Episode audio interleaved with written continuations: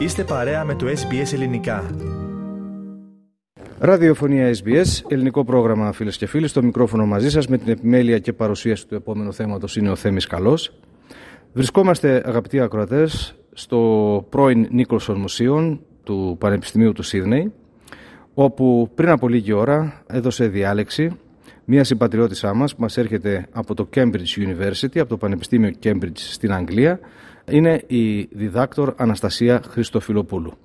Θα μιλήσουμε για το θέμα της αλλά και για την ίδια. Δόκτωρ Χριστοφιλοπούλου, πρώτα απ' όλα καλώς ορίσατε στην Αυστραλία και ευχαριστούμε για το χρόνο που βρίσκετε να μιλήσετε στο πρόγραμμά μας. Καλώς σας βρήκα. Είναι μεγάλη τιμή να βρίσκομαι εδώ μαζί σας και για πρώτη φορά στην Αυστραλία.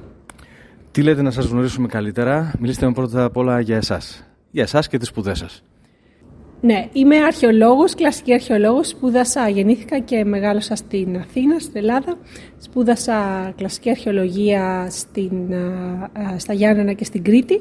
Και μετά το 2003 μετακόμισα στην Αγγλία για να κάνω διδακτορικές σπουδές και λίγο πιο μετά στη Γερμανία για μεταδιδακτορικές σπουδές, αλλά επέστρεψα όμως στο Cambridge για να δουλέψω στο πανεπιστήμιο στο οποίο σπούδασα. Από το 2010 και μετά είμαι η διευθύντρια της ελληνικής Κυπριακής και Ρωμαϊκής Συλλογής του Πανεπιστημιακού Μουσείου του Cambridge, το οποίο ανήκει στο τμήμα αρχαιοτήτων του, του μουσείου.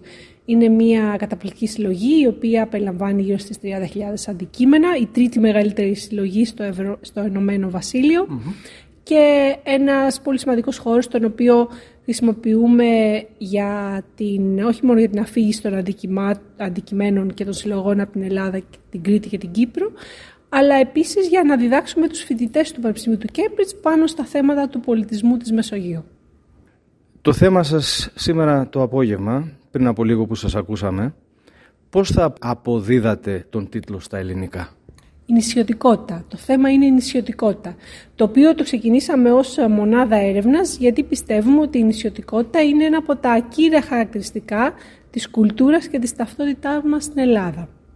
Και γι' αυτό το λόγο θέλαμε να με αφιερώσουμε αυτό το πενταετές πρόγραμμα, στο οποίο κοιτάζουμε τη μακρόχρονη πορεία της επιρροής των νησιών ως φυσικής διάστασης, τη γεωγραφία τους, το, τον τρόπο με τον οποίο έχουν εξελιχθεί, αλλά και της κοινωνικής τους διάστασης, στον τρόπο με τον οποίο έχει δημιουργηθεί η ταυτότητα της Ελλάδος σήμερα. Πιστεύουμε ότι παίζει πολύ σημαντικό ρόλο. Και ποια είναι τα κύρια χαρακτηριστικά αυτής της ταυτότητας που επηρεάζεται εν πωλής και από την νησιωτικότητα, αν το λέω ναι, καλά; Νησιωτικότητα, ναι. Αυτό ήταν ακριβώς το θέμα της έρευνάς μας και διεξάγαμε αυτή την έρευνα στην, στην Κρήτη, στα νησιά του Αιγαίου, στις Κυκλάδες, στο Ανατολικό Αιγαίο, μέσα από διαφορετικούς τρόπους.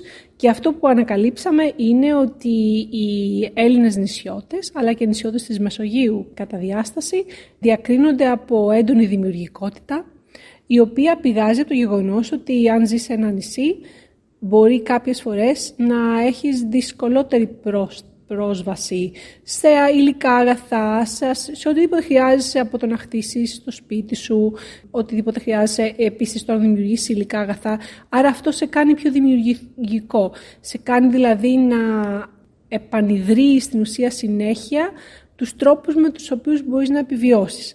Αυτό κατά επέκταση έχει πολύ μεγάλη σημασία και στη δημιουργία της τέχνης. Γιατί όταν έχεις δουλέψει περισσότερο πάνω στο θέμα της δημιουργικότητας, είσαι και πιο κοντά στη δυνατότητα του να δημιουργήσεις διαφορετική τέχνη από ό,τι στην υπηρετική Ελλάδα. Δώσατε και άλλες δύο ομιλίες κατά την ολιγοήμερη παρουσία σας εδώ. Σε τι αναφερθήκατε εκεί; Ναι, η πρώτη ομιλία η οποία έγινε την Τρίτη το βράδυ ήταν στην Κυπριακή Κοινότητα, στο Cyprus Club του Σίδνεϊ.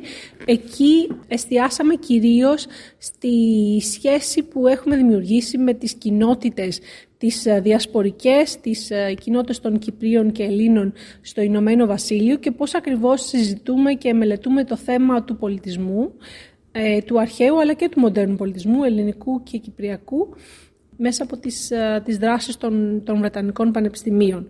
Ε, αυτό πιστεύω ότι είναι ένα θέμα που είναι σχετικά καινούριο, δηλαδή πριν από 10 χρόνια περίπου μόνο υπήρχαν προγράμματα που ασχολούνταν με το θέμα της κουλτούρας ε, και του πολιτισμού, αλλά αυτά κυρίως ήταν ακαδημαϊκά. Εμείς τώρα για πρώτη φορά θέλουμε να δούμε ποια είναι η σχέση και πώς κατανοούν οι Έλληνες και Κύπροι ε, που ζουν στο Ηνωμένο Βασίλειο και στην υπόλοιπη Ευρώπη, είτε είναι πρώτη, δεύτερη ή τρίτη γενιά Ελλήνων, τη σχέση τους με την κουλτούρα της, ε, της Μητρόπολης τους. Curator. Mm-hmm. Επιμελητής. Αυτό ήθελα να πω. Ναι. Φροντίστρια, επιμελήτρια του μουσείου. Ναι. επιμελήτρια. Ναι, ναι, ναι. Εσείς είστε επιμελήτρια. Ναι, είμαι η διευθύντρια της Ελληνικής και Κυπριακής Συλλογής. Στην ουσία είμαι η επιμελήτρια των αρχαιοτήτων αυτών. Σε αυτό το μουσείο που λέγεται πώς στο Cambridge; Fitzwilliam. Είναι το Fitzwilliam, ναι. Έχει ονομαστεί από τον δωρητή ε, του, του Πανεπιστημίου, ο οποίος δημιούργησε το κτίριο αυτό πριν από περίπου 200 χρόνια. Μας είπατε σπουδάσατε αρχαιολογία. Να υποθέσω από εκεί είναι και το ενδιαφέρον για την ενεργότατη ενασχόληση με τα μουσεία; Ναι, ως ένα βαθμό, αν και πιστεύω ότι η μεγάλη επιρροή για το θέμα της ενασχόλησης με τον κοινωνικό ας πούμε, διάλογο της αρχαιολογίας, έτσι όπως το ονομάζω, έχει να κάνει με την, και με την οικογένειά μου. Είμαι η κόρη ενός στρατιωτικού, ο οποίος όμως είχε πολύ μεγάλη αγάπη για την τοπογραφία της Ελλάδας και μίας φιλολόγου, ε, η μητέρα μου είναι κλασική, κλασική φιλόλογος. Αυτός ο συνδυασμός είχε ως αποτέλεσμα το να εξερευνούμε όλοι μαζί ως οικογένεια την, τη, το, τον πολιτισμό αλλά και την τοπογραφία της Ελλάδας και γι' αυτό πιστεύω ότι κατέληξα στην αρχαιολογία. Ποιες προκλήσεις έχει η δουλειά σας και πώς τις ξεπερνάτε; Ναι, υπάρχουν πολλές προκλήσεις ε, και στο επίπεδο το ακαδημαϊκό αλλά και στο επίπεδο το κοινωνικό. Γενικώ η ιδέα για την εργασία ενός ακαδημαϊκού όταν κάποιος το βλέπει απ' έξω θεωρείται ιδανική αλλά δεν είναι τα πράγματα έτσι. Κάποιος πρέπει να αφιερώσει πάρα πολύ χρόνο και προσπάθεια έτσι ώστε να μπορέσει να μεταλαμπαδεύσει τη γνώση και το ενδιαφέρον του πάνω ας πούμε, στο αντικείμενό του, στην περίπτωσή μου είναι η αρχαιολογία της Ελλάδας και της Κύπρου, στους φοιτητές του. Εγώ ασχολούμαι με ένα, το κοινό μου είναι στην ουσία ξένοι φοιτητές. Είναι Βρετανοί, αλλά είναι και πολλές άλλες εθνότητες, οι οποίες έρχονται να σπουδάσουν σε ένα πανεπιστήμιο όπως το Cambridge είναι ένα πολύ διαφορετικό κοινωνικό σύνολο και μεταξύ τους πολύ διαφορετικό, στο οποίο δεν υπάρχει η κατανόηση και η γνώση που έχουμε εμείς στην Ελλάδα, ακόμα και ως μετανάστες Έλληνες στην Αυστραλία, στο Ηνωμένο Βασίλειο. Άρα λοιπόν ο ρόλος μου είναι να καταφέρω να τους εξηγήσω τι σχέση έχει ο ελληνικός πολιτισμός με τους υπόλοιπους πολιτισμούς, αλλά και ποια ήταν η αξία του διαχρονικά. Ε, το ένα είναι αυτό. Το άλλο, το άλλο challenge, η άλλη, η άλλη δυσκολία στην ουσία είναι το ότι πολλοί θεωρούν τη δουλειά ενός ακαδημαϊκού ότι απευθύνεται μόνο σε μια ελίτ ανθρώπων και ότι δεν αφορά το ευρύτερο κοινό. Εγώ και οι συνεργάτες μου, όπως ανέφερα και στη διάλεξη στο πρόγραμμα αυτό και είμαι πραγματικά περήφανη γι' αυτό, προσπαθούμε να σπάσουμε αυτό το, αυτό το, το φράγμα.